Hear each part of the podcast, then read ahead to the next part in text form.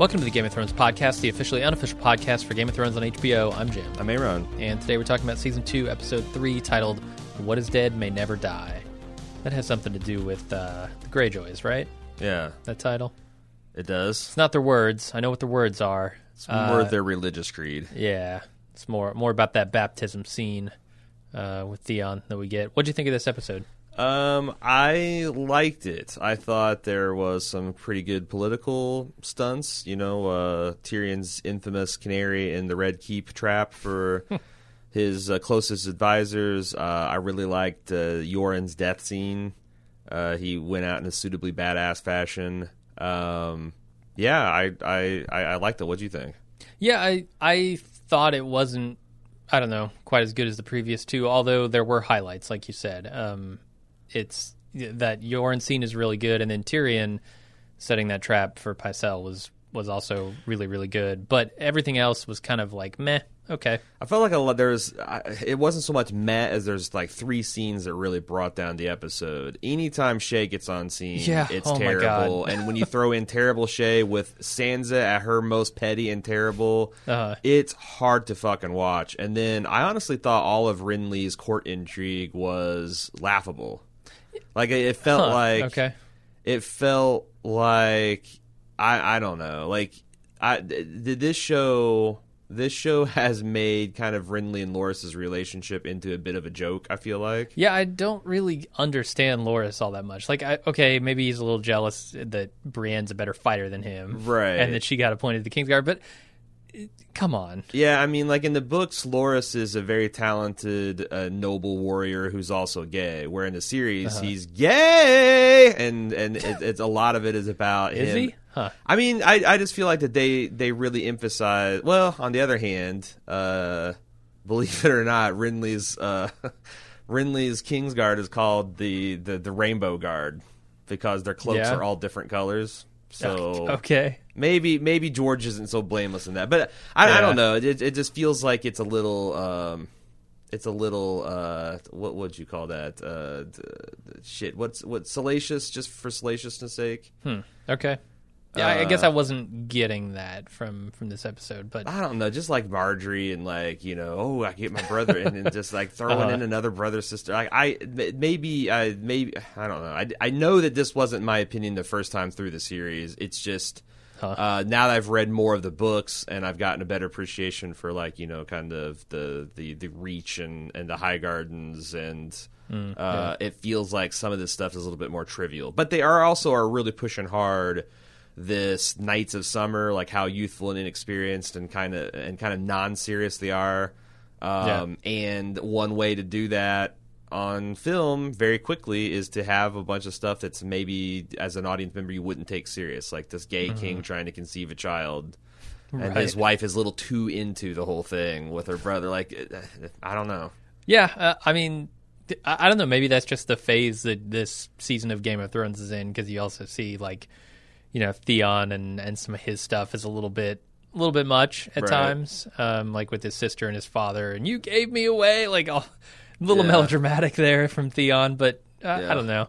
Uh, it's mostly working for me, and I think the stuff that doesn't work, Shae, uh, is masked pretty well by how how good the Tyrion stuff is. Yeah. because it's really excellent in this episode. Also, this is the debut of uh, Gwendoline Christie's Brienne of Tarth, which I think Right. is uh, is is is magnificent. Mm-hmm. Um, she's one of my favorite characters, and I think she's she's awesome. It's also funny because this weekend I marathon Top of the Lake, and she has a pretty she has a big starring role uh, opposite of uh, Elisabeth Moss in that. Uh-huh.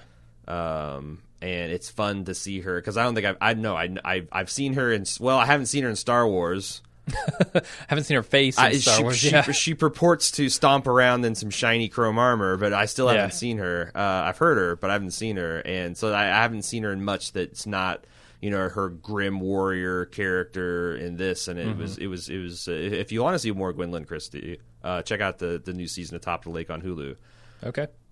Hey, want to do some housekeeping. First, if you're an American, today is National Voter Registration Day, and you can go to their website at nationalvoterregistrationday.org. It's a not-profit, nonpartisan uh, guide to get you registered to vote because you know, we have a midterm election coming up in 2018, which is uh, historically under underrepresented in democracy, and that's where a lot of really impo- important things get filled. That's where you vote for your school board and you vote for like local politicians, people that have a disproportionately large effect of your life. Uh, people don't pay attention and notice those. And also, there's a trend in in uh, this country, right or wrong, you can debate.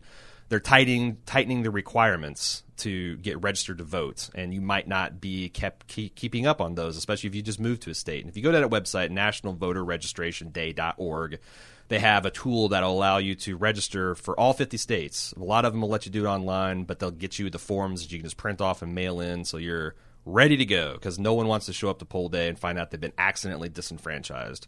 That would suck. Uh, what's going on at baldmove.com? So much stuff. We've got a bevy of first run movies. We did Kingsman 2, The Golden Circle last week. This week is American Made. Uh, the Tom Cruise CIA drug running crazy Iran Contra movie.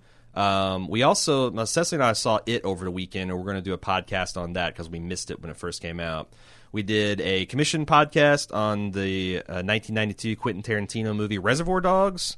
Um, we've got American Horror Story coming out every week. Uh, Bald Move TV. We got a bunch of stuff about. We might be over stuff. We got Star Trek Discovery, Top of the Lake, BoJack Horseman, maybe some Rick and Morty. We're, we're, we're double stuffed. Hmm. We might need to do like two episodes in a row or something. I don't know.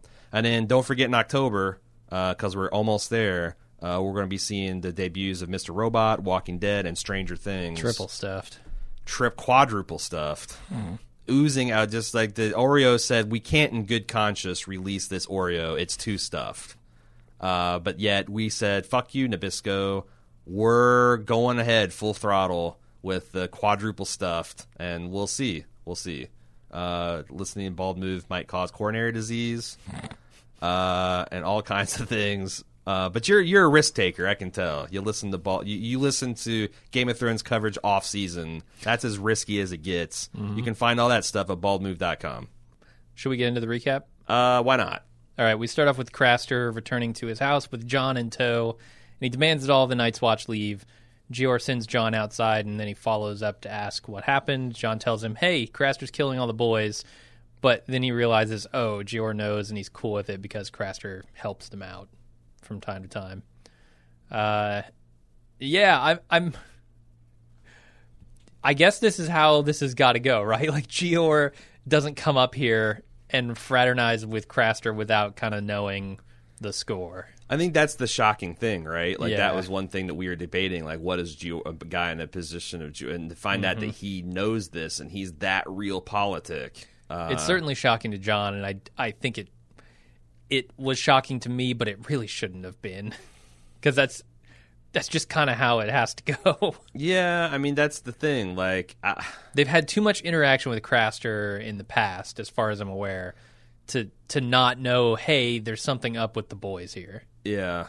Yeah, and it's like I it, it's also a statement of the real world because in the real world you lay down a lot with dogs and try not to get fleas and it's just very hard not to do it. And and, the, and a lot of times that stuff like uh you know, arguably what won World War II for us was uh, the alliance with Soviet Russia, and then like, was that a bad move because they become our most bitter enemies? Did was it a bad move to empower the mu- mu- Mujahideen in in Afghanistan to fight the Russians and kind of vengeance for uh, them supporting North Vietnamese and Vietnam, and then they turn out blowing up our towers on 9-11? Like, yeah, like it's none of this stuff is a good idea in the long run, mm-hmm. but in the short run, your your your Rangers are freezing, yo, Yeah. and you need a, a roof over their head. So it's it's I I don't honestly don't even know how to come down on this because it's terrible, it's awful, but sometimes it's shit you have to do. And then I think the, I I can already hear the, hear the idealists listen to the podcast say bullshit. That's how you become diminished and lesser as a people. Sure. Well, okay, then your Rangers are going to freeze to death. Yeah. Well, And now maybe we could do with a few less Rangers. Maybe If the rest of the people are nicer. Maybe maybe we shouldn't even be north of the wall. Yeah, Have you ever thought maybe about that? Maybe we need to stop this interventions into the wildlings affairs. Like I I get it. I get it. So you take Jeor's position and you run the Night's Watch for a couple decades and and and see if you've you've you've resisted the call of Craster's Keep. And the the big complication here is the the Grumpkins and Snarks, right? The the others. Yes. Uh, th- they're a, a real thing. We've seen them before. Mm-hmm. Um, who knows what kind of arrangement Craster's actually got with them? You know, he's Right. obviously giving the male children to them for what purpose? We don't know. Um, there there could be other circumstances that Jon or even Jeor doesn't understand yeah. right? And I think they they do a little bit to salvage Jeor. They they say that yes, he understands that this is not like a completely awesome thing that Craster is doing by giving Jon the sword back at the end, right? And saying don't lose it again. It it to me said, look, I know uh, this is not right, but this is how it's got to be. Yeah. Instead of just like this is how it is, deal with it. It's more like I know, I know. Yeah. Yeah. I mean, it's it's it's a great scene. and It's a frustrating scene because life life is frustrating. For sure. Um, let's get over to Sam. He's giving Gilly a thimble that his mother gave him so she can keep it safe until he returns. Um, I guess he used to read to his mom, and this is the thimble she used to sew with. Uh, but his dad, when he found out about that, put the kibosh on it real Yep. quick. Yep. Not, none of none of this Renly and Laura shit in my house, Sam. Reading books? and yeah. taking an interest in sewing. Yeah. no shit. His dad Randyll's a bit of a bit, bit of a piece of work. He sounds like it. Um, anything else on that scene? or- No, but before Okay. before we leave it, I, I forgot to update our Where Are My Dragons count. Uh, to Oh. the extent that there was no didn't Dany, in this Dany, yeah. episode, it still stands at zero. But someone, uh, Sarah Z, wrote in and said, "I think I may have an answer onto where the, my dragons count and why it's so inflated in people's mind." Having just rewatched all of season two, I counted Dany saying that only one time in a show, but it was every fucking previously on between the episode and getting the dragons back. No wonder everyone remembers it. Yeah. Maybe because I'm not even watching it previously on, so like it, uh, you know, obviously we're a third of the way through the season and uh, still know where my dragons. Yep. We shall see. All right, we go over to Hodor, who goes to wake Bran, um, and Bran seems to be having some kind of visions of being a wolf potentially, um, which he tells Maester Luwin about, um, and and how Old Nan told him the stories about these people who could live in birds and wolves and all kinds of animals. And Luwin just dismisses them as dreams and assures Bran that magic doesn't exist anymore. Maybe at one time did, but no longer. Yeah, I like to reveal that Luwin, like he finds common ground with uh, with Bran here. Like, hey, I was kind of like you. You know, look at this here Valyrian steel chain link. Yeah. which uh, uh, you know, he, he he says that it's rare for a maester to take attention to that. Like what one out of a hundred actually do, but it's like them dabbling in the the dark arts, kind of. And he's like, look, I, I was all about it, and I studied it, and I wanted it, and it, it's it's it's no longer a part. Like maybe it once was, but it no longer is now. First of all, I, I think Maester Luwin's just showing it off because he takes any opportunity to show off his Yeah. links. Yeah. Like, if I spent my entire life and all I got for it was these stupid links, I would be showing them to everyone. Right, and this is the one I got for winning the game of Barrel of Monkeys. It's shaped like a plastic monkey because that's how you play the game. And then, th- secondly, th- this is the mystery link. He mm-hmm. calls it the mystery link for studying the mysteries. How many mysteries are there? Like three? Or there are there thousands? Like, I think the mysteries is the uh, the the Citadel's polite way of dismissing the magic shit. okay, so like the conspiracy theory link, yeah. essentially. Yeah, yeah, yeah. Uh, I, I mean, I just imagine there have to be many, many, many mysteries in this world, and the, the Maester Luwin to study them all is impressive. yeah, you get a link that's shaped like Stanley Kubrick wearing a spacesuit if you study the the conspiracy link. Yeah, Uh, I also really like the Wolfgam POV where like you can see it from Summer's eyes. Like Hodor's delighted to see him, but then there was like a Yeah. scullery maid. It's kind of like oh, dire wolf, and this Uh-huh. just like I. You know, someone went through at like knee or like crotch height with a camera and filmed that through this Winterfell set, and that that amuses me. Yeah, some then- B director was really, really, really, really directing shit out of that fake wolf and the people around him. yeah. Uh, and waking up to that wolf, I imagine would be scary to anyone else. Yeah, probably Uh, would. but to Bran, it's it's more like they're connected. it's it's Monday. Yep. All right, Renly's holding a gladiatorial battle when Catelyn arrives at his camp. Uh, the winner of the fight is a woman named Brienne, who asked to be part of Renly's King Kingsguard. Uh, Renly agrees, and then Catelyn approaches Renly, who promises to avenge Ned and bring her Joffrey's head. Uh, Loras and Brienne kind of cop an attitude with Catelyn, but she just fires right back with some insults of her own. Uh, Renly takes Catelyn on a tour of his camp and then sends her off to her tent. Uh, A lot of stuff happens here. Yeah, so this is is this the is this the first sighting of Margaery and Brienne? I believe so. Yeah. Okay. Margaery of House Tyrell. Yeah, um, we- who is we- we- the knight Loras's brother or sister, Yep. who was fighting Brienne. And we also learn in this scene uh, that the Tyrell's the real powerhouse behind Renly Baratheon. It's Mm-hmm. uh, you know that they're, they're providing the majority of the money and, and manpower, and they're getting the queen in return. Yeah. if Rin, if Renly uh, Renly support works. That seems to be the noble currency: is queens and Sure. princes and yeah, princesses and it's vagina. It's the coin of the realm. It's you just pass it back and forth, and uh, Yeah. you know what is what is uh, Myrcella and uh, well. Uh, Uh, Margaery's a bad example because she's just she she wants the queen the, the the the be a queen and have that power as bad as anybody wants Seems to trade like her it. for it. So she's all about it. Yep. Um, she seems to be all about this this little battle that's happening here with Mm-hmm. her brother involved, um, rooting for him vociferously. Uh, and Brienne sort of has an attitude uh, with with Catelyn, which I thought was funny because she's like super newly appointed Kingsguard, right? Mm-hmm. She comes in like, uh, "Yeah, you're Kingsguard now." Catelyn steps up. And then misaddresses the king here, and she's Uh-huh. like, "You should call him uh, Your Grace Right. instead of Lord." And be on your knees too, Right. lady. Get, just two seconds ago, you were a fucking nobody. Get out of here. And also, they, there's there's some other character buildings that like that she's not just kind of a stick in the mud, but you know, uh, she clearly has uh, strong feelings about protecting Renly. Uh, she doesn't like being called lady. Uh, there's there's they're telling a lot of her backstory just in little bits and, and pieces and like barbs that you overhear people throwing at her. Uh, hard to be a female warrior and be taken serious in Westeros. For sure. Yeah. In fact, I think she's like a singular example. I do know that in the North there are some fierce warrior women in the in, in, in House Umber, especially in in Mormont, but uh, Okay. uh, down south where chivalry uh, holds sway, highly unusual. Depending on how far south you go, I think. Yeah. Uh, but th- that's the other thing. Are Like, you, I, flirt- I are you flirting with a spoiler, Jim Jones? No. or are you? Because I, have no idea what you're talking about. no, if you go to Antarctica, there are no genders. Ah, It's- gotcha. It's all gender neutral. Uh, Penguins are very enlightened that way. yeah.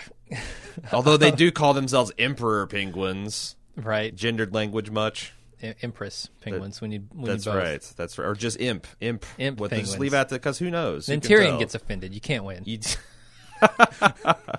You're Uh, right. You're right. It, but no, it's actually just kind of hard to be uh, female in the world of Westeros in general because like Catelyn's here, she doesn't really want to be here, right? Yeah. She this was not her idea. This was Robb's idea. He sent her over here. Yeah. Um, it really had to do some talking to convince her. So I, I wonder how effective she's going to be. She seems to start off on a bad foot with Renly.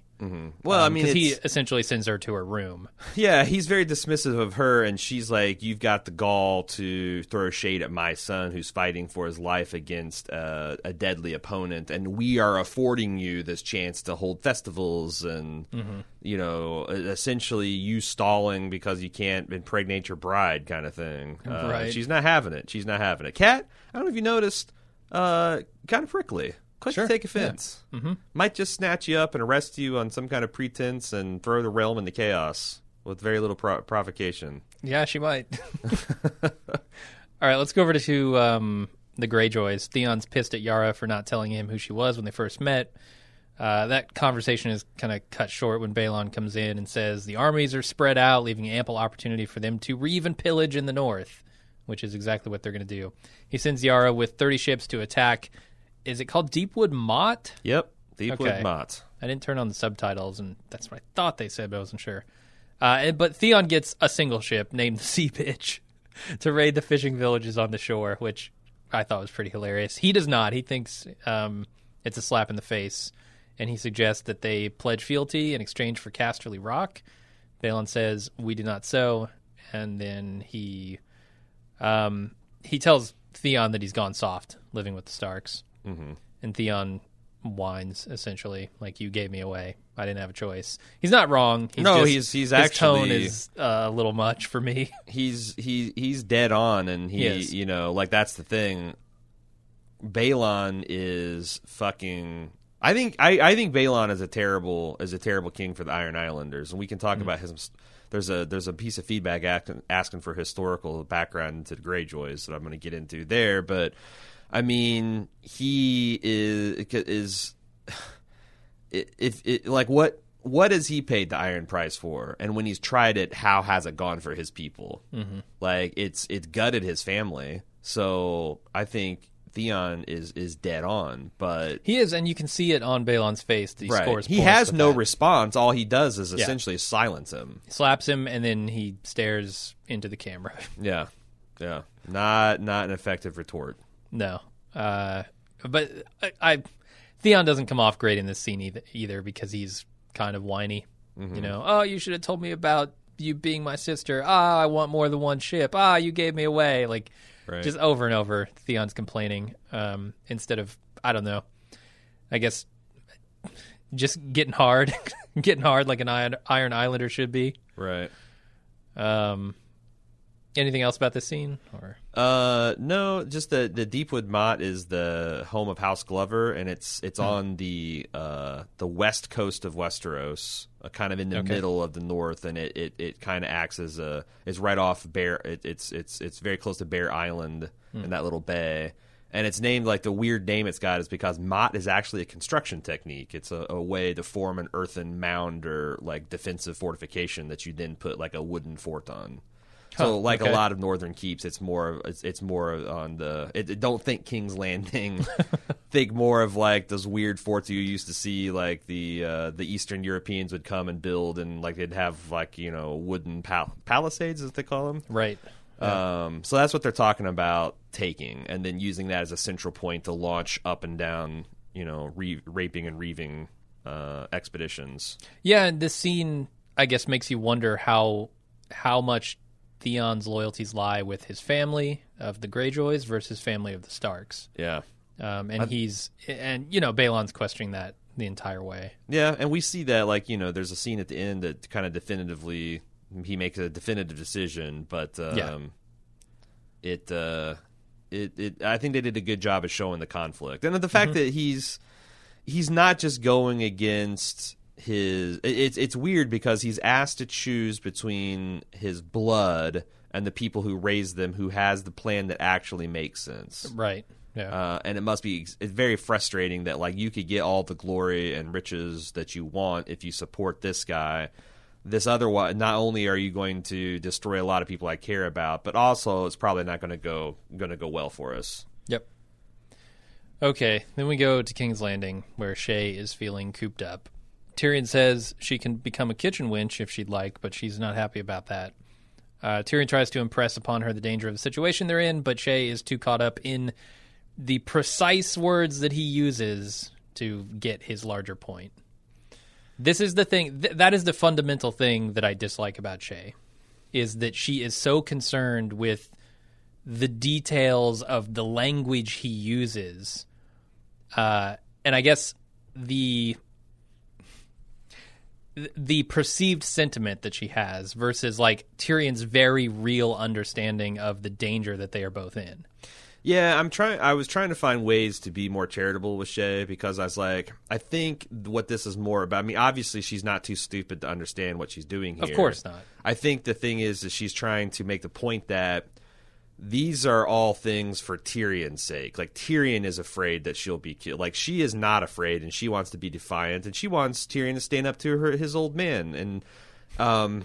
Because she, I don't know why. Because But she doesn't know Tywin Lannister the way right. Tyrion knows Tywin Lannister. Right. That's the big problem here is Shae just doesn't get it. She doesn't know the situation she's in. She thinks defying your father is like a thing you can do without Right. repercussions. You think my And- father wanted me to be a whore? No, I just marched out and I said, "Well, I'm on a whore, daddy." And Yeah, guess what? Your father didn't have fucking armies and all the gold in the world to come after you if you defied Yes. him or Yes. defy him. Like yes, it's a fundamentally different daddy. Yeah, and like the the the, the power and scale and how relative. Like I, I don't know that she doesn't understand. I, honestly, I don't. I- She's just ignoring I don't that get fact. I don't get Shae because they portray her as simultaneously intelligent but also Uh-huh.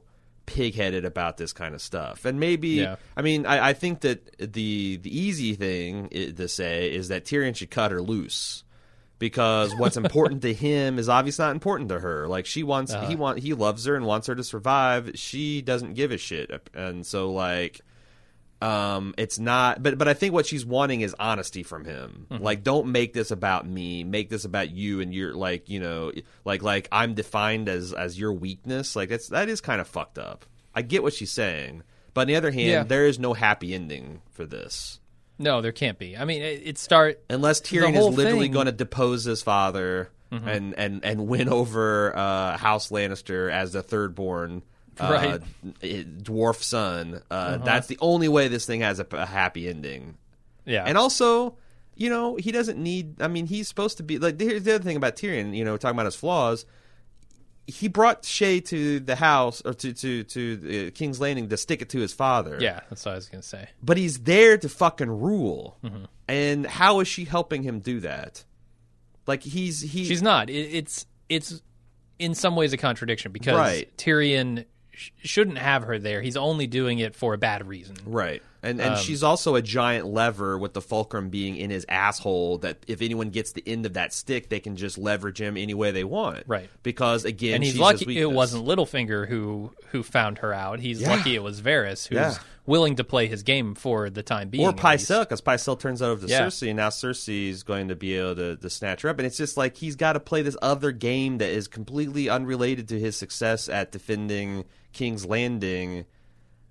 I, it's it's it's it's it's really frustrating on the rewatch. Like, come on, come on, Tyrion, I love you to death, but Yeah. I mean, it's supposed to be frustrating. Like, Right. Tyrion's a very smart character, but what he's doing here is very dumb. Right. And it's very petty for for bad reasons he's doing like these things. duties of hand before hose. That's that's basic base basic, Basic Lannister hand, bro code, yeah. right? Uh, Sure. You, you got you got to get those distractions out of there. Yeah. Uh, I guess it, it maybe it's in the delivery. They both are doing stupid things for stupid reasons, but Tyrion's just much more entertaining for me to watch. Yeah, He's a much he's a much more charismatic character, I would say. yeah. Well, I mean, we actually get to see him do amazing things, and like you know, I guess it's a fair question of For sure. to ask what could Shae actually do that's amazing. We'll see. Uh-huh. Um, but yeah, it's it's it's it's grating. It's pretty bad. All right, Sansa's dining with Cersei and her two youngest children, Myrcella and Tommen. Uh, Myrcella brings up the topic of her wedding to Joffrey, and Sansa pretends to be happy about it, though it's very obvious on her face she's not. Uh, and things just get more awkward from there with uh, Tommen asking about the death of her brother, and like, yeah, it's just not a good scene. Not a good scene at all. I don't mean the scene in the show is bad. The scene in the show is fine, um, but this whole topic is a bad idea. Yeah. Um, and, And Cersei almost seems to revel in it. It's it- she's yeah, sticking it to Sansa. Yeah, and it like that's the thing. Like you feel so bad for Sansa because she's being forced to do this, and then her new handmaiden Shae walks in, Yeah, and right. Mm-hmm. Sansa is just Jesus Christ, the worst. Yeah. and I get it. That's a normal human reaction. I've Well, seen it time and time again. You experience oppression, and the second you get the upper hand, you want to pay that back. Like Yeah. you would think it's the opposite. Like getting a taste of that would would make you realize how bad it feels. So you don't want to make anyone feel that bad. But no, Sansa Sansa's yet to learn that lesson. Apparently, I'm putting myself in her shoes, and I'm saying, okay, I've got. I've got a bad situation here, right? My father's been beheaded. I'm living in a castle I don't want to live in with a husband to be that I don't want as a husband. Right. Uh, things are pretty shitty.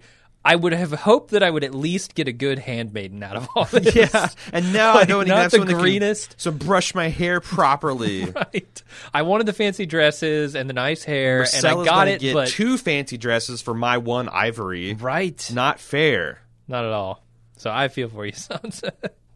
And I don't. And the other thing, from Shae's perspective, is like she's got the biggest fucking attitude Yeah. about this mm-hmm. position. That is, you know, it's like I, I and I, I, I'm not unsympathetic for her. It's bullshit. She wanted to be brought in, and and you know Tyrion promised her silks and perfumes and gold things and and King's Landing and what a big adventure and blah blah. And she's getting this bullshit. But Yeah. still, you know, she has. I don't. Do you think that she just doesn't take Tyrion seriously when he says how dangerous this is for him and her? That's the only conclusion I can come to. Yeah. Because if she realized the danger that they were in, I don't think she would be acting the way she is. I just don't understand why she doesn't because she's she's been positioned as an intelligent mm-hmm. prostitute and she's lined with many powerful military men and she's mm-hmm. heard story like you've got to heard a few stories about Tywin Lannister. It really doesn't make sense. Yeah, I, I don't know. It, all of that adds up to kind of that being my least favorite character Yeah, that that we've got on screen at the moment. yeah. Uh, so let's go over to Pycelle, who gives Tyrion a laxative. The gift of a proper shit. Yeah, I, I think this is all just an excuse, though, for Tyrion to set this canary trap with with Pycelle and Varys and Littlefinger by telling each of them that he's marrying Myrcella off to three different suitors. Um, it's, I guess, interesting to see how each reacts. Varys almost like can tell what he's doing. Like I, I read Varys' face and I go, Varys has done this before. Mm-hmm. This is not his Ooh, the first time around the block. mustn't like, yeah, he's like he he's so Elim Garak from Deep Space Nine, which Yeah, is one, yeah. why I love him so much because Elim was one of my favorite characters, and and uh, he's playing it almost exactly the same way. I agree. I thought that like oh someone's picked up Spycraft 101. Yeah. Going to teach the master of spiders a thing or two about uh, tracking down a, a leak, eh? Uh-huh. Do tell. and and Pycelle's too dumb to understand what's happening. Right. And then Littlefinger is just all about himself. He's concerned with what do I get out of it. right, Um, kind of kind of very telling for all these different characters, like how they react to this. right. Um, which makes it such a great scene because everybody's acting how you expect everybody to act. And Tyrion, uh, Peter Dinklage is just destroying the screen here. Uh-huh. Like I, I, watching Peter Dinklage act in this scene is just a pleasure because he's having fun with it. You can you can tell. Mm-hmm. and the way it's constructed where it's just like Yeah. it, it just you, you, it's it's like groundhog's day but you only the only thing that changes is who's marcel myrcella gets wedded off to i i Uh-huh. like that it looked like it was fun for everybody and Yeah. even even Littlefinger, like I don't think Littlefinger is is quite as on the on the take as Varys, or maybe he's just better at hiding it. But like like Littlefinger has sees the problems with the thing that is being proposed yeah. And also sees the danger of like being Tyrion's follower because he has just really been been cleaning up cleaning house. Yeah, with Janos, he points that out. Yeah. So I don't know because the other thing about Varys and the Spycraft is like maybe is like it's super entertaining for us as the audience to see him kind of like smile and simper in, in Tyrion's face. Probably not the smartest play to make though. I felt like Tyrion got it though. Like Hmm. Tyrion understood that he knew what was up. Yeah, but is that this again? Is that the smart play? Like, wouldn't it be better to like just go along and like, oh my, how amazing, and like you know, let like I just feel like Varys is best suited for people underestimating him. Okay. Again, yeah. super entertaining for us to watch the get, but like if if I'm if I'm playing a game, it'd probably be better to keep a poker face and your your your cards a little bit closer to your vest. Unless you're trying to be this guy's friend, right? I mean, is that Varys' goal? Because he said, And we see by the end of the episode, he has successfully, Yeah. of the three advisors in in opposition to him, ingratiated himself to Tyrion. yeah. So maybe that's part of his yeah. plan. Here I'm trying to give political lessons to the master of, of, of, of whispers and spiders. Yeah. We'll So, just let Varys be Varys. How arrogant of me! Um, okay, we go to Renly and Loras, who are banging in his tent, but Loras can't get Brienne off his mind. Um, he's jealous, I guess. Uh, he also says that Renly's men are starting to laugh about he and Margaery not having consummated their marriage yet. Um, and Loras sends in Margaery to have sex with a ver- now very drunk Renly. Uh, he's unable to go through with it, and Margaery reveal- reveals that she knows all about him and Loras, and that she's willing to do whatever it takes to get his baby in her belly Right. not where babies go, by the way. You don't want a baby in your belly. That means you've eaten a baby. Um, I so it's funny because I kind of changed my mind on on this scene from the my initial reaction at the top of the show to now because like okay.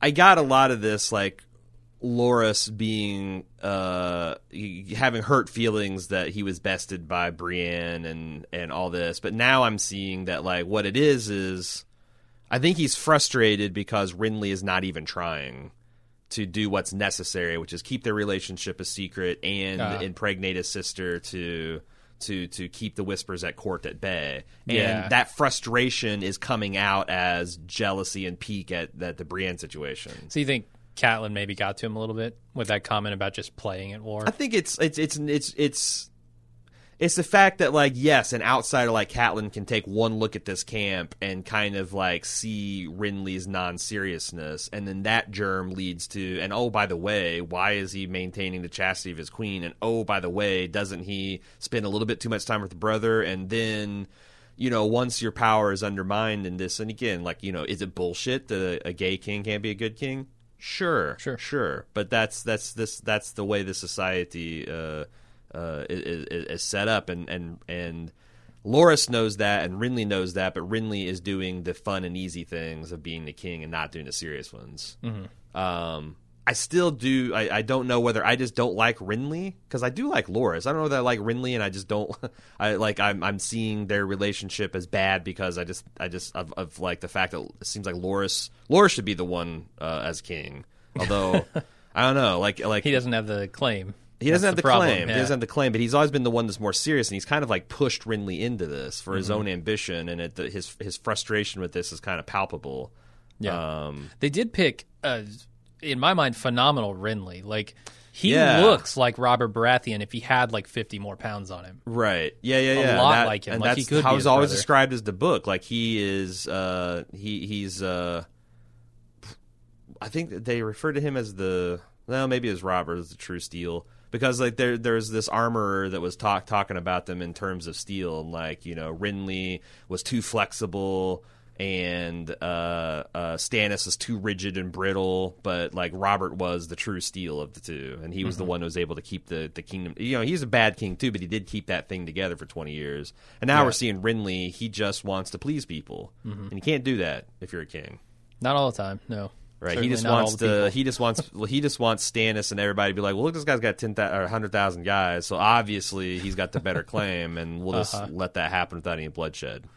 Yeah, yeah. Good luck with that. Right. Uh, the the other thing I wanted to talk about a little bit is Margaery because I feel like there's there's something there's an edge to Margaery that I don't sure quite is. understand yet, and and it's displayed sort of in her apparent bloodlust during the tournament. And I thought it was a good Um, thing to show in contrast. Well, not in contrast, but like uh, uh, kind of reinforcing her brother's attributes because there was that scene where he's shaving Renly's chest and he cuts him and is like, you know, what's the fuss? This is just blood. You're gonna see a lot of it on your like her and and Loras are of one mind. Mm-hmm.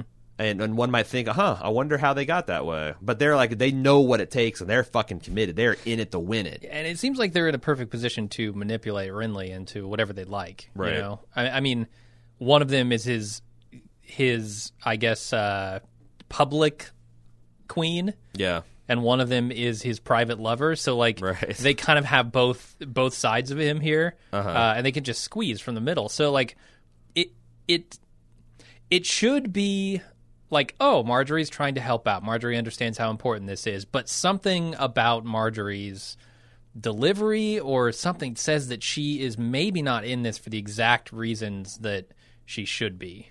Hmm. Or maybe she's like, I think she's in it for personal ambition. yeah, yeah. Yeah. I- which is, I think, Which- what you should be. Like, if you're the queen, like that's probably in this world. Personal like, ambition? I don't know. I mean, it should be like a mutual benefit okay, sort of yeah. thing, right? You also Which- want to help the realm out, and you think you can do a better job and all that. and she but- says it that way. She says like, "Oh, uh-huh. Renly, I need like people are talking, and like we need to do this because it's the right thing." But like something about the way she's saying it doesn't make me think that she's in it for Renly at all. "Oh yeah, totally. Okay, Yeah, I buy that. I think that Renly is a means to an end.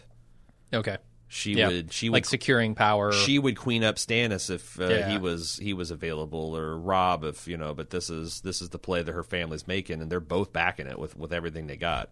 Maybe it's just her smile because she has like the She does have most de- devious of smiles. she's got this smug i'm up to something at all times smile Yeah. but it's also very disarming too mm-hmm. yeah she's trouble All right, we go over to more trouble. Cersei, who is super pissed that Tyrion is sending Myrcella off to Dorne, uh, which tells Tyrion uh, that his canary trap has worked.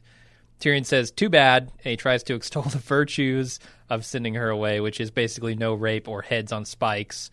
But Cersei's not really interested in hearing that. Yeah, I mean, he's like a couple steps ahead. He's like, I'm planning for the worst. I'm planning for a world in which we are deposed and we are in exile and we need allies and we, you know, we need to keep our chain of succession. We should pro. I- And and Cersei's just not hearing it because I don't think she's even allowed herself to think of a world where her father gets beat on the battlefield and they have to to, to, to consider these things. Oh, sure. Yeah. Uh, so yeah, I guess my biggest question coming out of this scene was what happens if Varys talks? Or what happens if Littlefinger talks? Okay. Does Myrcella get sent off to whatever place the has the like least loyal uh, person with the information? So Mike McSee was the first of many to ask that same question. He said, "When Tyrion played the Lion Game, do you think he would have proceeded with any of the plans that had leaked, or did he have a hunch that the Grand Maester was the likely culprit? I think the latter, because Tyrion and Theon didn't jive during their brief encounter at Winterfell, and he saw firsthand that Sweet Robin was a breastfeeding disaster. Breastfeeding disaster. Thoughts? Um, I I see. I guess the the implication that you guys are going with is that Tyrion was going to have to follow whichever of these plans came to light. I don't think Sure. that's true. I Okay. think as soon as they one of the plans came to light to his sister, uh, he would have exposed the traitor and then done whatever. I do think that the Dorne was probably the one that made the most sense. Yeah, yeah, I could see that. Although, So, so Cersei comes screaming like, "Oh, I'm super pissed that you're sending uh, Myrcella up to the Reach or whatever." Right. He'd Um, say, he'd "Well, say, no, I'm not doing that. Fear not. She's that's going to Dorne." that's you. You got bad ad- advice, which would also make sense. Probably. I mean, because that suits his purpose too. Because Sure. then when he does away with the person, Cersei can't really complain, can she? yeah, Because well, these guys, you know, spreading gossip and co- so I, I I don't feel it's it's my and, and there's. It, it went the way it did, so this is all hindsight. And since Right. it, all worked to Tyrion's satisfaction, there's no explanation of you know what. Like he doesn't ha- talk about all of his contingencies, but that's how I took it. Uh-huh. That he was just, yeah, one of those was probably legit. Would have been what I think would have been made it more clear is if he had had three plans that neither of them, and then he had a fourth plan that he revealed once his canary trap was sprung. Oh, okay. Um, Yeah. that would have been, but that's not how it went down in the books. It's not how it went down in the show. So No, it's fine the way it went down. I was just Yeah. curious if you had any thoughts on it. yeah, All right, we go to Theon writing a letter to Robb warning him about the impending Greyjoy attack. I think. I don't know. I tried to read a little bit of it backwards it is. with it his said, handwriting and it did. I paused it. It said something along the lines of Robb. Um, hopefully, this message gets to you before it's not too late. My father's planning on betraying you and taking the north. You should ride as fast as soon as possible. Yeah, blah blah blah, and stop it. go to Deepwood Motte. Yeah. Kill, kill all my my blood, I guess. Yeah. Uh, so he decides to burn it instead of sending it, and afterward he's baptized into the Iron Islanders religion, which I don't know the name for. Uh, they worship the drowned god. Okay, all right. I guess I think not that- not all of like the faith of the seven is kind of like a proper name, Yeah, yeah. but like the drowned god doesn't really. Drowned godianity. Uh-huh. the drowned godhood.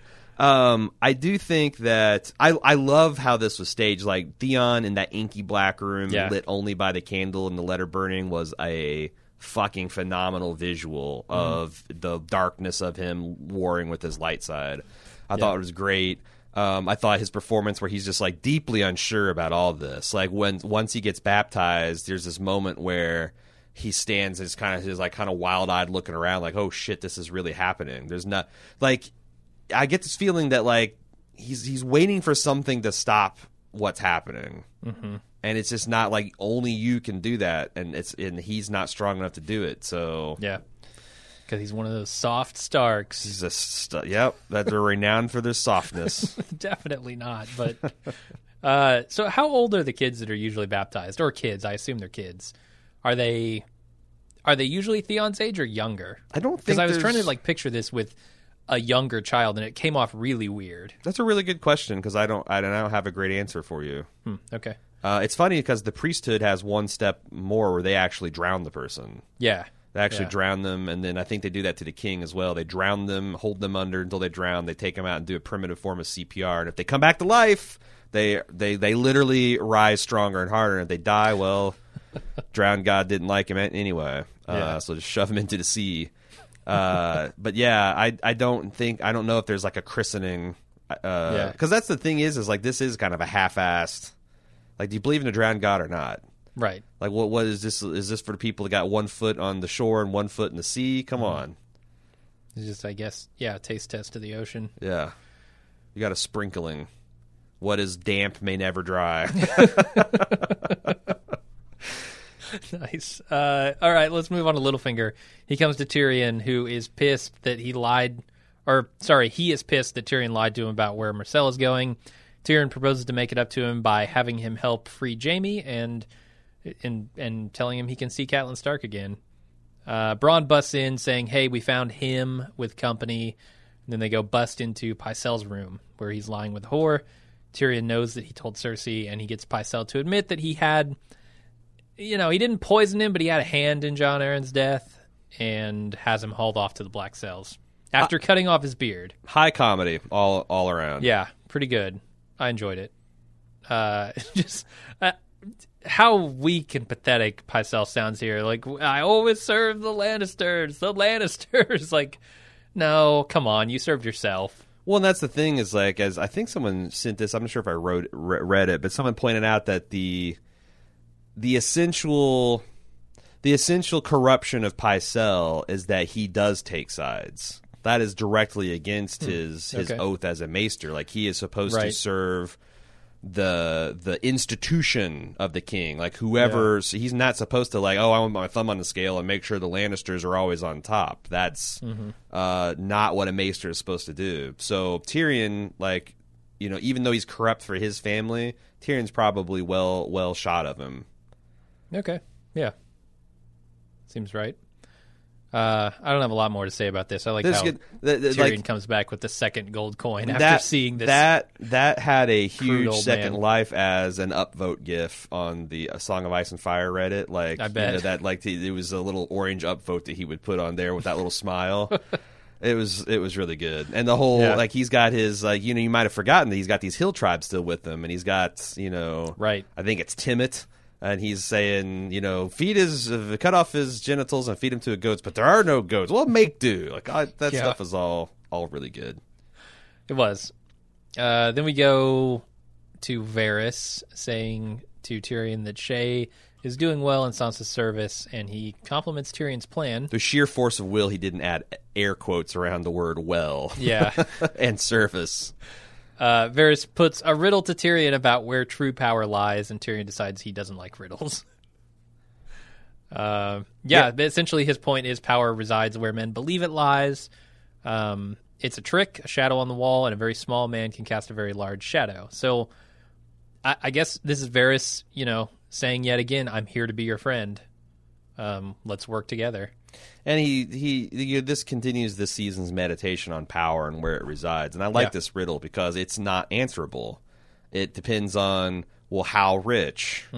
You know, it depends on how well loved the king is. It depends on what the king can believably promise to the sell sword. It's it's all highly variable and and to the extent that you can sell that, you know, um, is is kind of it, like power is a fickle thing. And uh uh, he, but he also then spins it to Tyrion's advantage by saying this, you know, small man can cast a very large shadow, which Tyrion really likes. Yeah. he likes that image. for sure.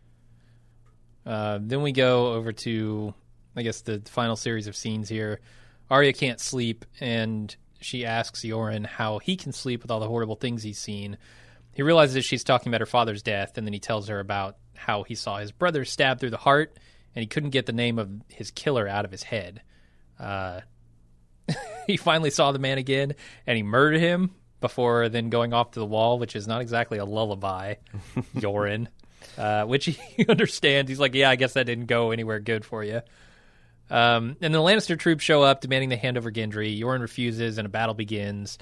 Arya sees Jaqen burning and goes over to give him a sword, I guess, an Axe. axe or something. Yeah. Uh, the survivors are rounded up, and Arya says Gendry is the kid that they just killed with her sword.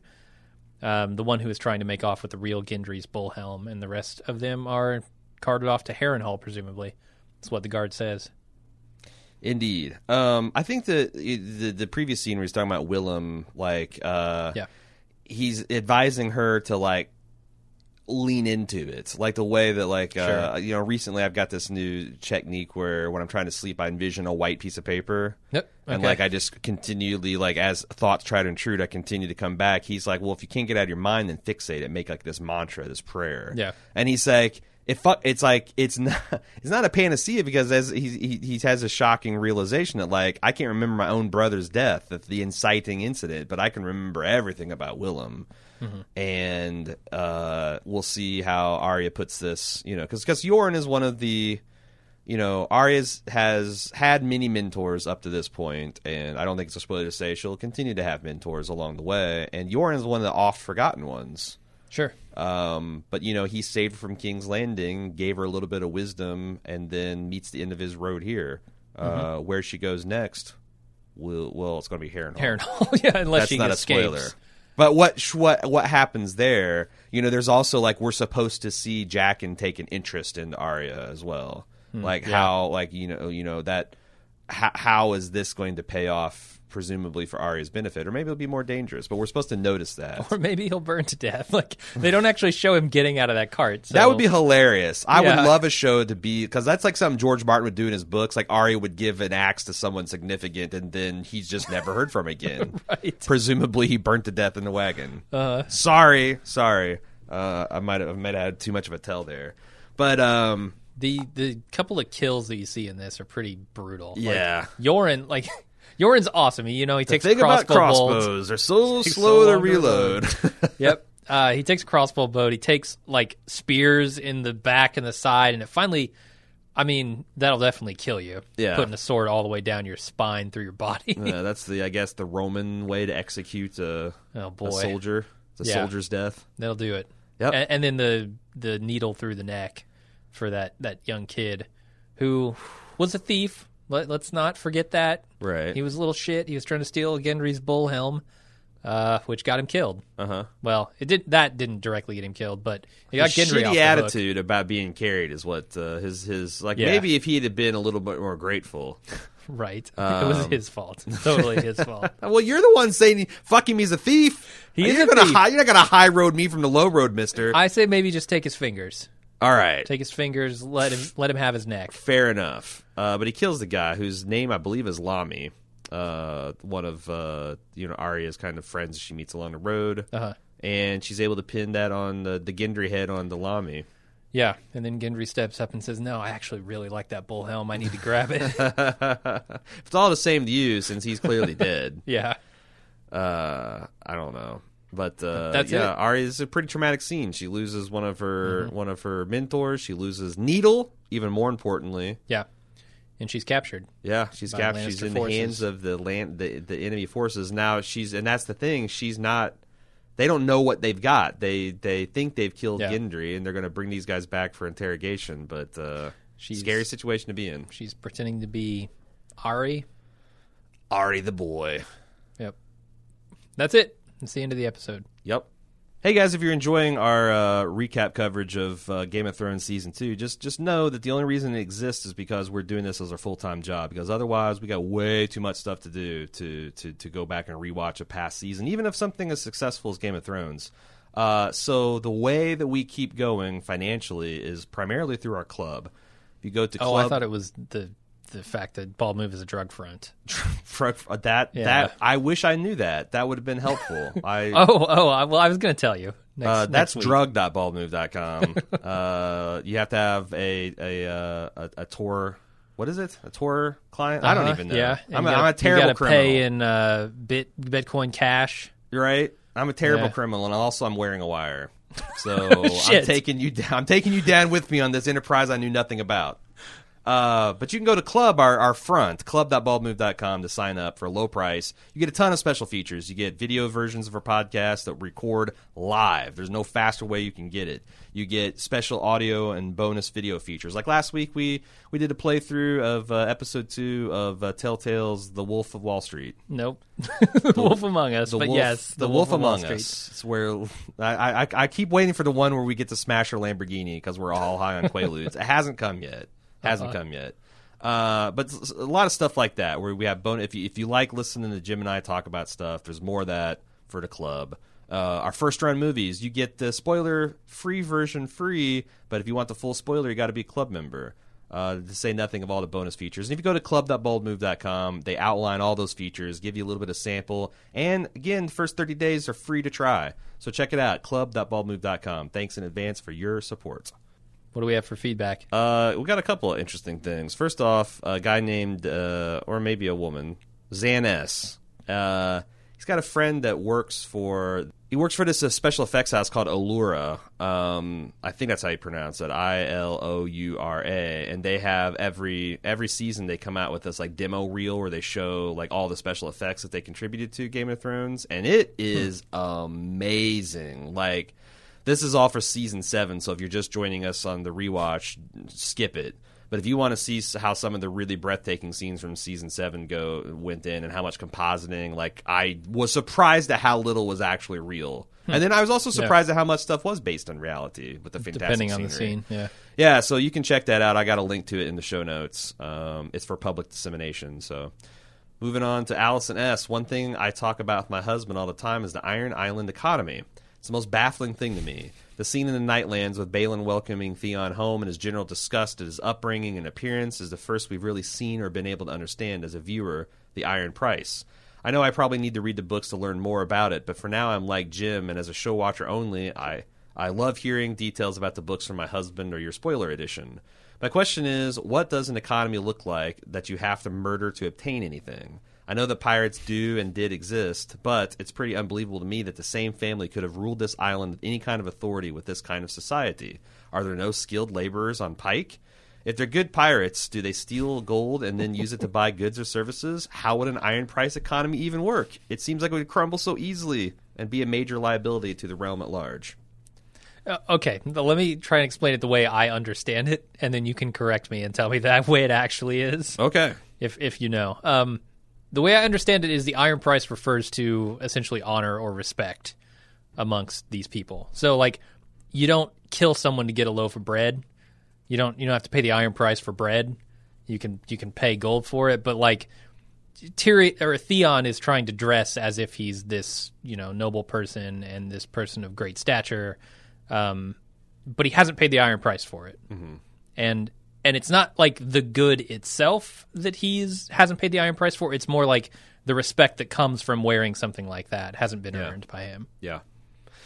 I would say that, like, I think that that's, you know, the whole nature of them not sewing the iron price is, mo- is, is almost like a religious text that can be interpreted Hmm, okay. differently by different people. And the story of the Iron Islands is the story of a people, especially since Aegon the Conqueror. Because here's the thing Harrenhal used to be an Iron Islander. Like, the Iron Islands used to rule the Riverlands and the islands. Hmm. Like, and they had a lot of money and a lot of power. And Harren the Black, who created Harrenhal, which he meant to be this impregnable fortress, which, by the way, he built with his own fucking hands. He did not pay the iron. I guess. Well, I guess that's kind of paying iron price for it. Uh, And uh, Aegon the Conqueror uh, said, "Oh, you got an impregnable castle? I will just roast you fucking alive with my three giant dragons." And he did that, which is why Harrenhal is is ruined and said to be cursed because the guy that built it died inside it.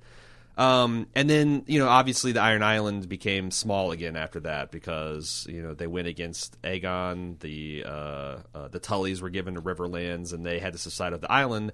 And and the the history, the 300 year history since, is essentially a secession of kings saying we should get back to the old ways of raping and reaving, and Yeah. then the Targaryens putting their boot up their ass, and then a, a king saying, "Whoa, that's the wrong way to go. We should try to rejoin civil society and and maybe try out the seven gods." And then then they get complacent, and the, Viking comes up and says, "Back to raping and reaving." And mm-hmm. Balon Greyjoy is the latest revolution going, trying to go back to the old ways, and he got a Robert Baratheon sized boot up his ass Yeah. for his trouble. So it's not an economy that really works. And when the Iron Islanders, when they do get rich off that, inevitably they sit down and start building castles and wanting to become fancy lads themselves. Mm-hmm. So you're right and you're wrong. Like being a thief works, but then what do you what do you after you're a successful thief, what do you do?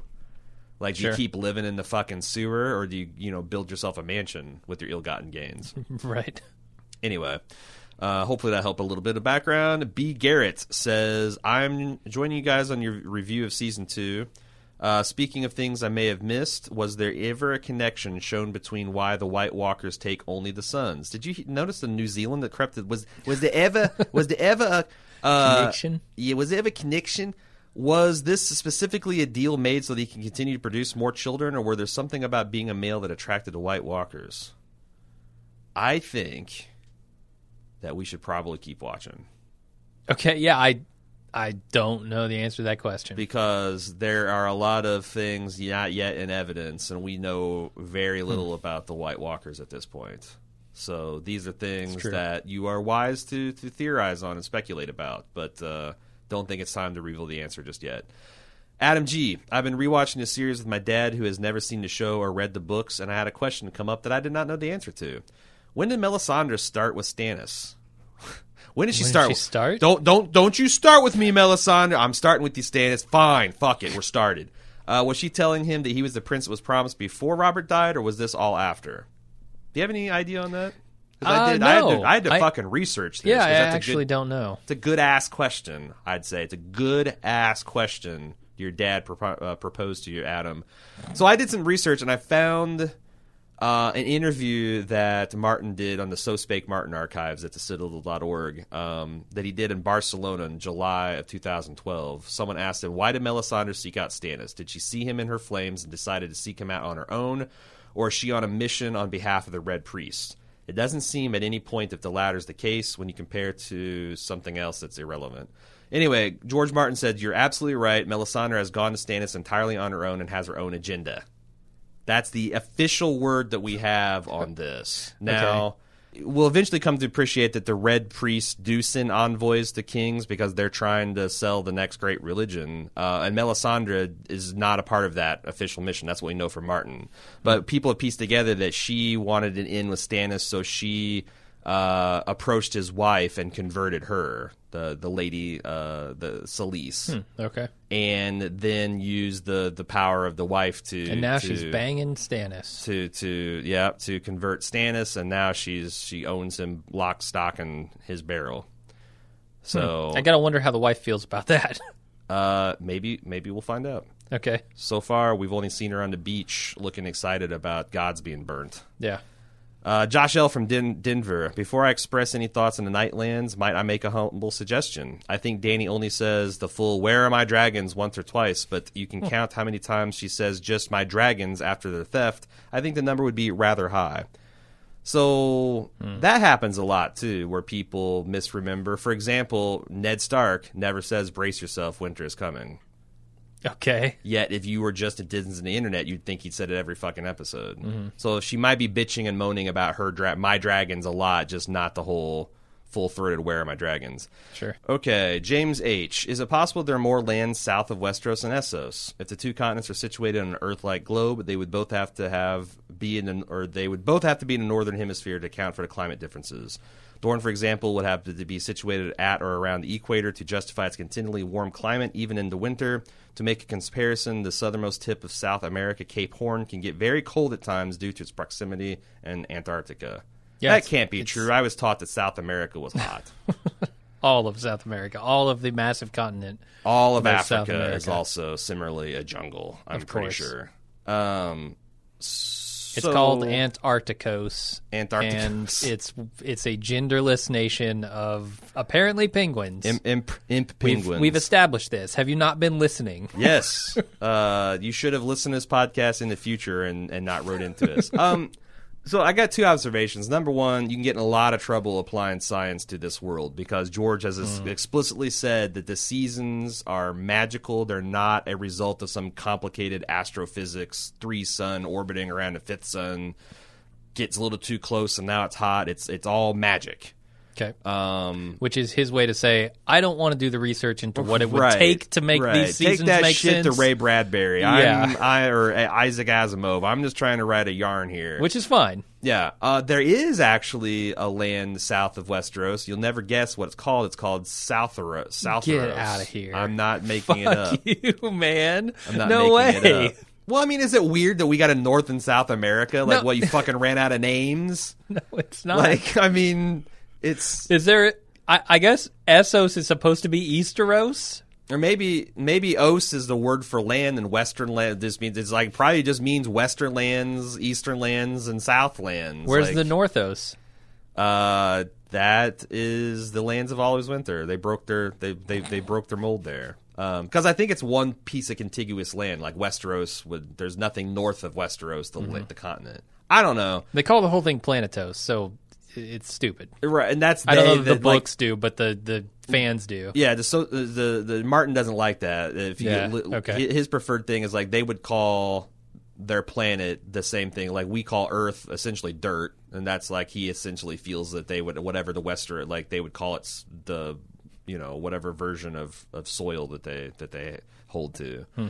Um, but there, yeah. So like it, it does, it does even despite all those caveats, it does seem to follow that. Where the north, farther north you go, it gets it gets colder. The farther south Yeah. you go, it gets warmer. The southern isles are very warm. Um, but then no one knows like it's this is like very early on. Like there is no one that's sailing around the globe and making like precise. So there might be some. Maybe it does get eventually cold when you go down south, but you don't know. And also, it's magic. Yeah.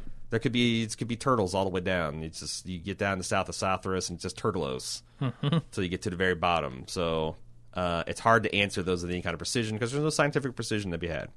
Double T from Melbourne. About the Mormonts, why did Jeor join the Night Watch? Why did Alliser Thorne, for that matter? I think I heard this was due to his Targaryen allegiances during Robert's rebellion, but I thought Robert pardoned Targaryen loyalists when they came back to power. For that matter, why didn't Jorah take the Black rather than flee Westeros? He's a Northman. They generally hold the Night's Watch in high regard, and his father was there. Well, reading between the lines, I think his father was there the big reason Jorah didn't take the Black.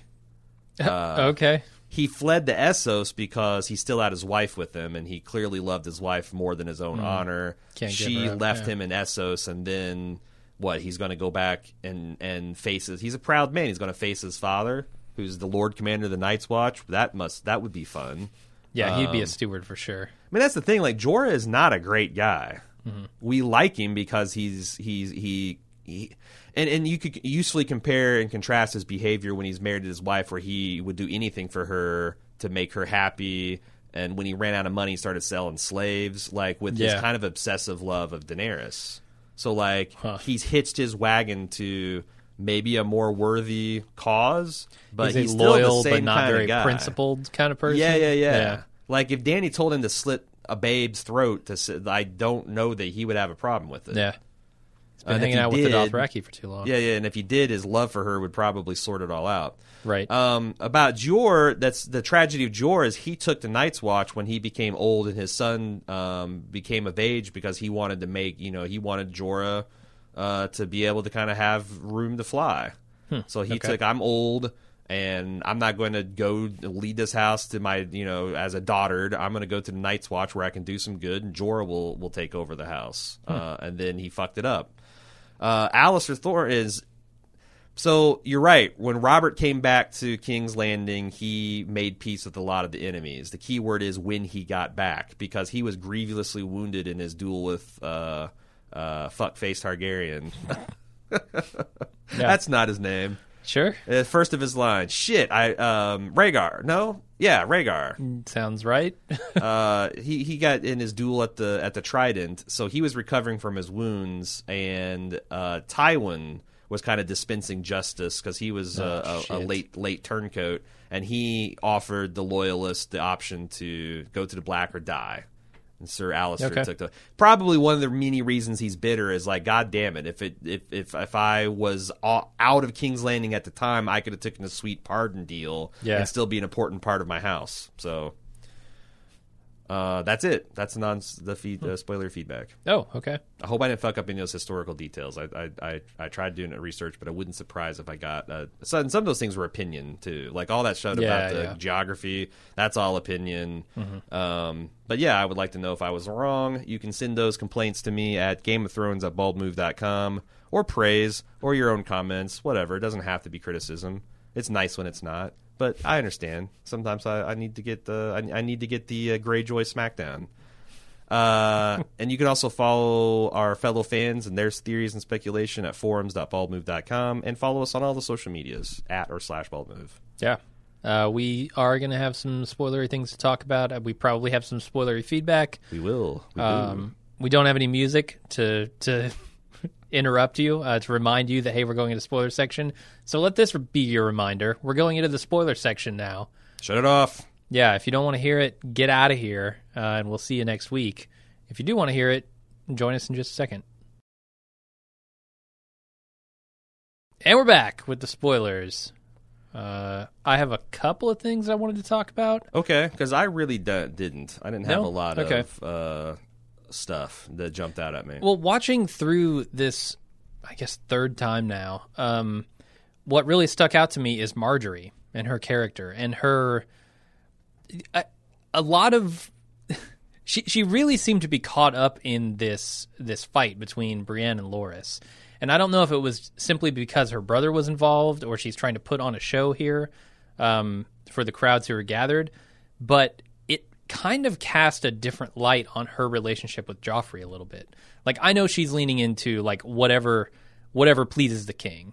Um, she's leaning into it, but how much of that is you know displeasing to her, and how much of that does she enjoy? Like when she's fingering this crossbow uh, with Joffrey here in a couple seasons, or maybe next season. Um, how how against that is Margaery really? That's a good question.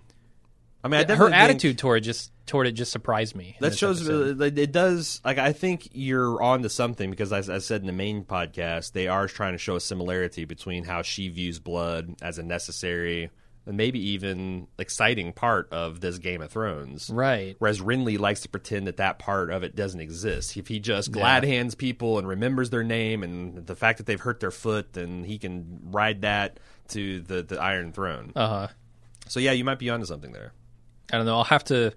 I guess when we get to that part again, because I think it's next season. I definitely think later statements she makes, she's not very impressed with Joffrey. But she oh, was, oh, for sure, but uh, maybe not for the same for for the reasons that I think. yeah, okay, Um, and also she's very manipulative, and yes, and maybe I'm just misreading it. yes, Um, I, I also had forgotten, and I think you alluded to this a little bit. Um, uh, probably a lot of people forgot where Arya got this idea for her list of names, yeah, which comes from Yoren. I didn't remember that. yeah. Um, so if you're like me, that was probably a treat. That's what I see. said, like the off forgotten Yoren, but she got one of her defining trademarks or prayer structure Yeah. from from him. yeah, I thought that was a nice little reminder. Uh, and that's that's pretty much it as far as original thoughts. Do do the listeners have some thoughts? I do. Also, like I think that's the exciting. One of the we never talked about this in our preview, but one of the exciting things about this season is, and one of the smarter edits they've made to Game of Thrones is when Arya gets taken to Har- Harrenhal. Of course, that's where Tywin Lannister is using his command post, and he Yeah. takes her as his kind of like page boy. And Tywin Lannister is one of Arya's mentors. Yeah, Like she learns a lot from from watching him, which I think is kind of cool Mm-hmm. because he's not he's another one that you don't think of because then she's going to hook up with Jaqen and the you know then the Hound and like those are so larger than life characters and arcs that these guys get Yeah. lost in the shuffle. But and and you Uh. can really see the influences from all those people on her personality later on. yes, indeed. Uh, but yeah, we do have feedback. Game of Thrones at baldmove.com. Uh, Joe, I was just thinking about how you guys said that you thought the remaining books would leave the quote unquote power players and overall events in the same order as the show. But is that really possible anymore? A few key distinctions seem to make it unlikely. First of all, assuming the Aegon, the blue haired one planted by Varys, is Aegon, is there any way Jon's plotline follows the same trajectory? Wouldn't there be two characters with very similar roles and goals in the same place in the same time? Not to mention two characters with literally the same name. And while that's super important, the much more prolific use of warging in the book seems like it could be a major subplot that could drive some forces in other directions. The other major wild card to me is Lady Stoneheart. While we've gotten very little of her, the simple fact is she seems super relevant. If she succeeds in just a few of her goals to avenge her house, then the Lannisters will be thoroughly changed plot wise. I remember right if I remember right, she should have all the Lannisters on her kill list, and even if one of them dies in the book and the show, that would have to diverge drastically. Um, what do you guys think about all this? I I don't know about the Lady Stoneheart plot, um, because I think that if all of her plans come to fruition, what's going to happen is she, with the ban- the Brotherhood without banners, is going to destroy the Freys and the Boltons, and that has come to pass in the show. um, and it's been at the hands of Jon and Arya. So you're right, and I guess when I when I say power players, I'm talking about Jon and Dany and Cersei and Jaime and Arya. Like, I, I like I don't throw fake Aegon in there, and that that, Yeah. that definitely reveals some of my bias, right? Because I think that the fake Aegon is going to be a distraction and is going to be a a red herring. Um, and to the extent that he's important, um, like whatever strife is between him and Dany is supposed to exist in the books, it seems like they're going to try to put a little bit of that between Jon and Dany, and maybe that's why Jon has the name Aegon when a lot of people don't like it. Um, so like I, I, but I just don't like. I would be shocked if with the Winds of Winter and the Dream of Spring comes out and fake Aegon is actually Aegon and he is a big part of the books. Like you would look back and say he's a power player. Like is Prince Doran a power player? Um, in the books, you might say it is, but if his plot goes nowhere, which it kind of already has, then Yeah. he was a potential power player that didn't make it. Well, would you say Renly's a power player? Right. This season, you sure as shit would, but looking out over the entire history of the, like, no, probably not. Yeah, or Stannis for that matter. You know, it's Exactly.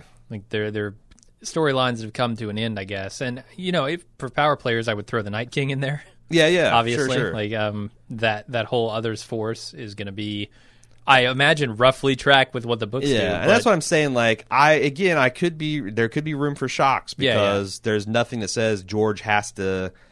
There's nothing that says the Double D's have to be faithful to all of his bullet points, and there's certainly nothing that says that George would have to commit to bullet points he's given them. Mm-hmm. Um, but still, it would shock me if like Jaime strangles Cersei in the books and Tyrion strangles her on the show. It would be shocking to me if Dany kills the Night King in the show and J- Jon kills him in the books. Mm-hmm. Like I just, to me, like they've certainly got bullet points that big, and why the hell would they not go through with it?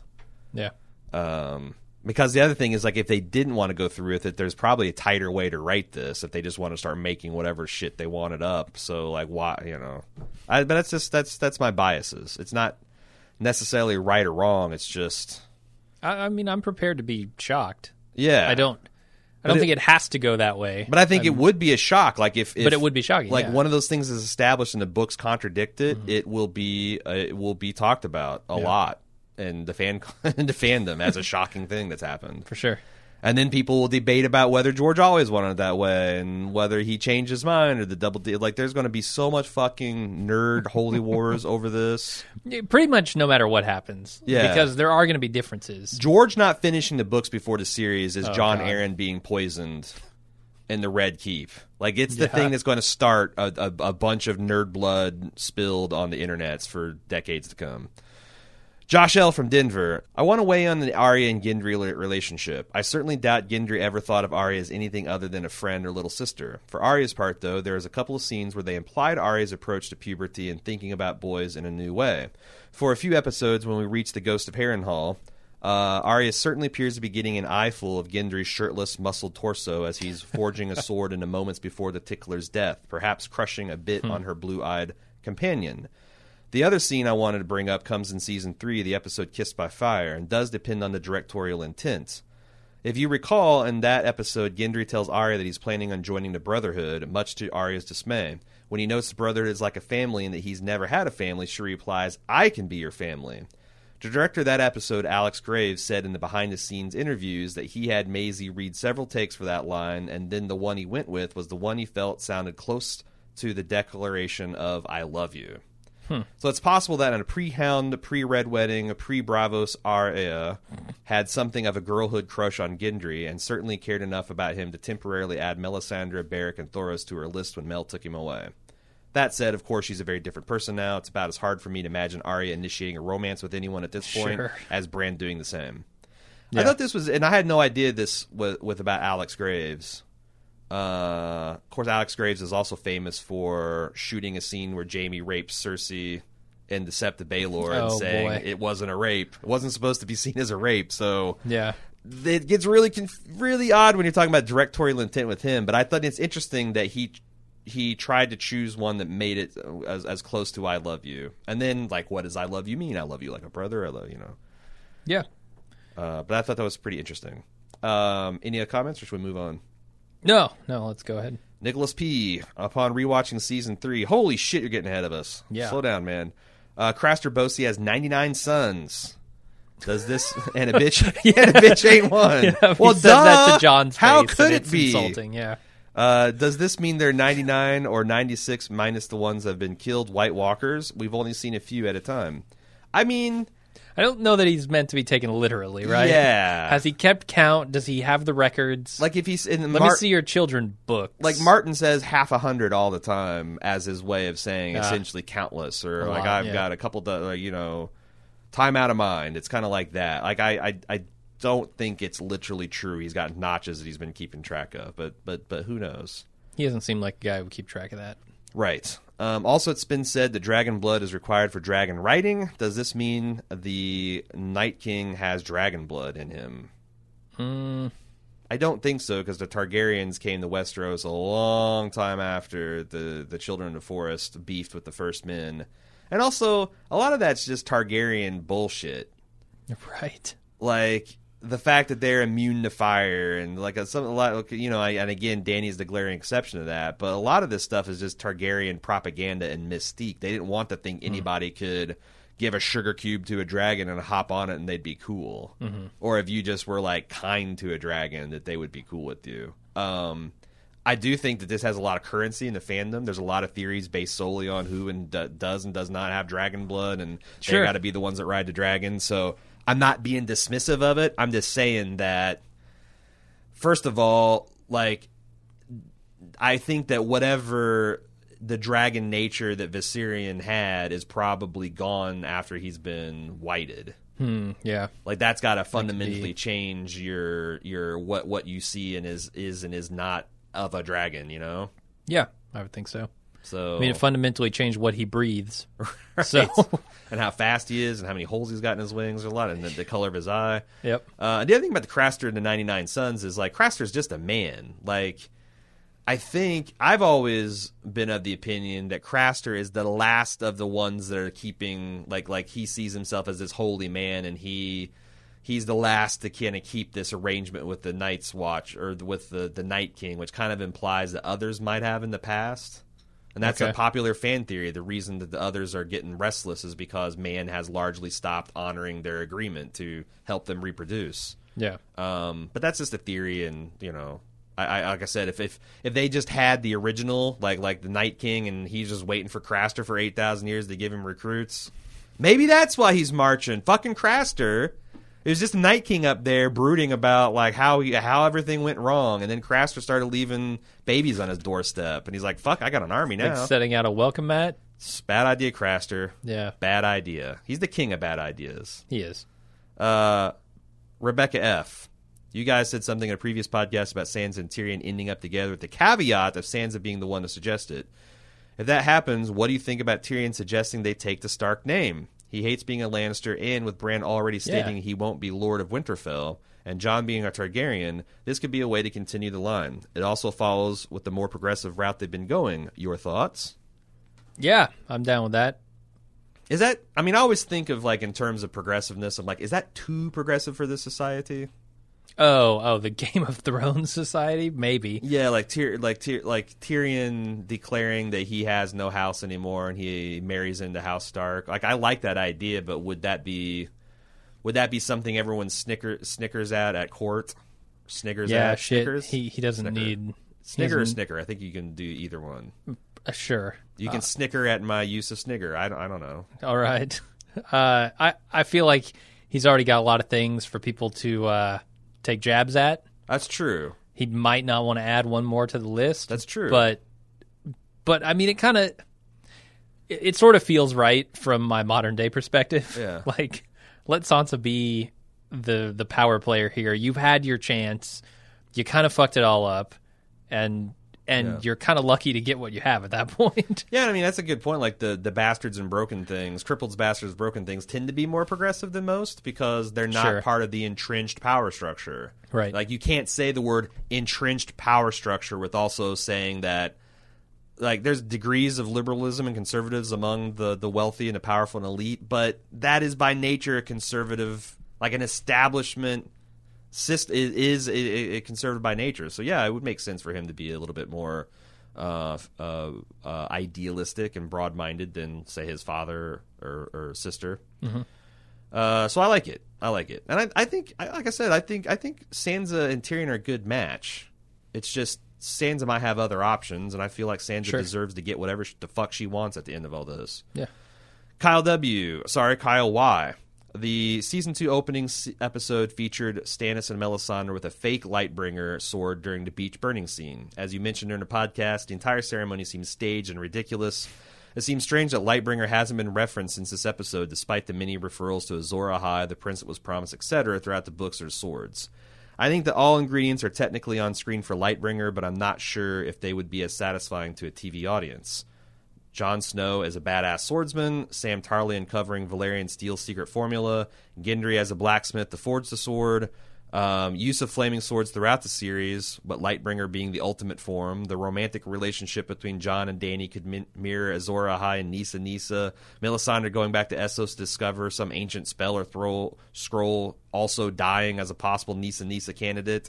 Do you think there's any role for a literal magic sword as Lightbringer during the final moments of season eight? Sure, I think so.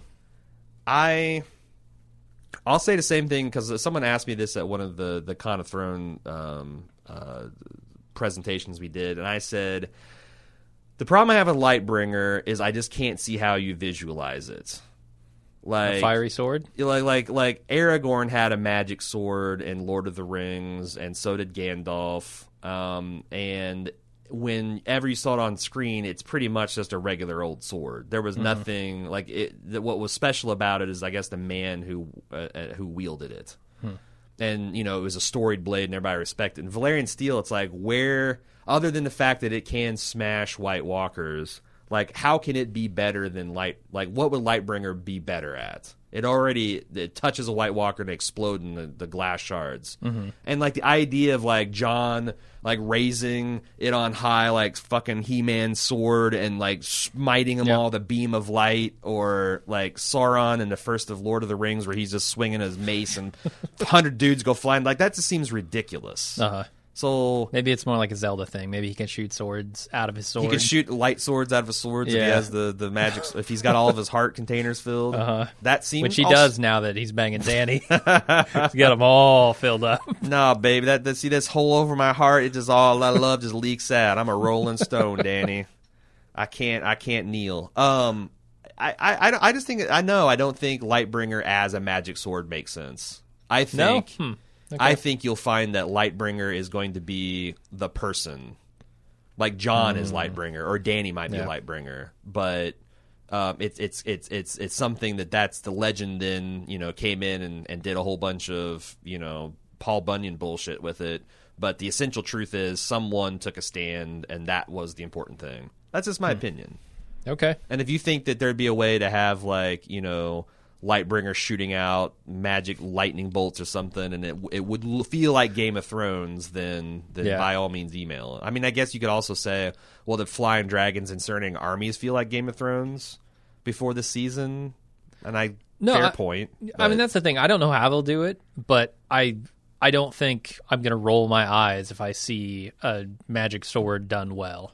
interesting. Like, because look at So- so Beric's how- sword, so right? how's like your- Beric's sword is Okay. flaming. That's that's pretty sweet looking. Yeah. I, I never like rolled my eyes and said, "Oh God, a flaming sword! What the fuck?" Mm-hmm. Uh, just crank that up a notch. I don't know what it looks like, but show me something cool and I'll be on board. I mean, like, like I'm trying to think, like may- maybe it just is like, like looks like a fusion reaction, like it's just bursting Yeah. with heat, A and lightsaber? like a light, yeah, like a lightsaber, exactly. Is that cool? like he already has a weapon that cuts through these things like butter anyway? Right. Like he just barely has to scratch them and they die. It's like that's a visually cooler looking thing, but is it more effective? I don't know. Maybe it just has to visually look cool. It has to tell people Yeah. that this guy is Azor Ahai, God damn it, or Yeah, Dany c- is, or it somebody. Could be a symbolic thing, right? Yeah. It's not. It's not necessarily that the sword has better, like physical powers, but it could just be a symbol of Jon's um, status, I guess. Yeah, it's like a like the saints they always paint them with halos, so you know who's Sure. the, the, the, the, the good guys. Uh-huh. That will be uh, whoever is Azor Ahai is going to be their halo. Um, but yeah, I, I'd, I'd like to know other people's opinions on that. That's just mine. And you can send those opinions to Game of Thrones at baldmove.com. Uh, again, we got the forums, forums.baldmove.com, and all the social medias at or slash baldmove. Um, we'll be back for the fourth episode next week. Mm-hmm. Until then, I'm Aaron. And I'm Jim. See ya.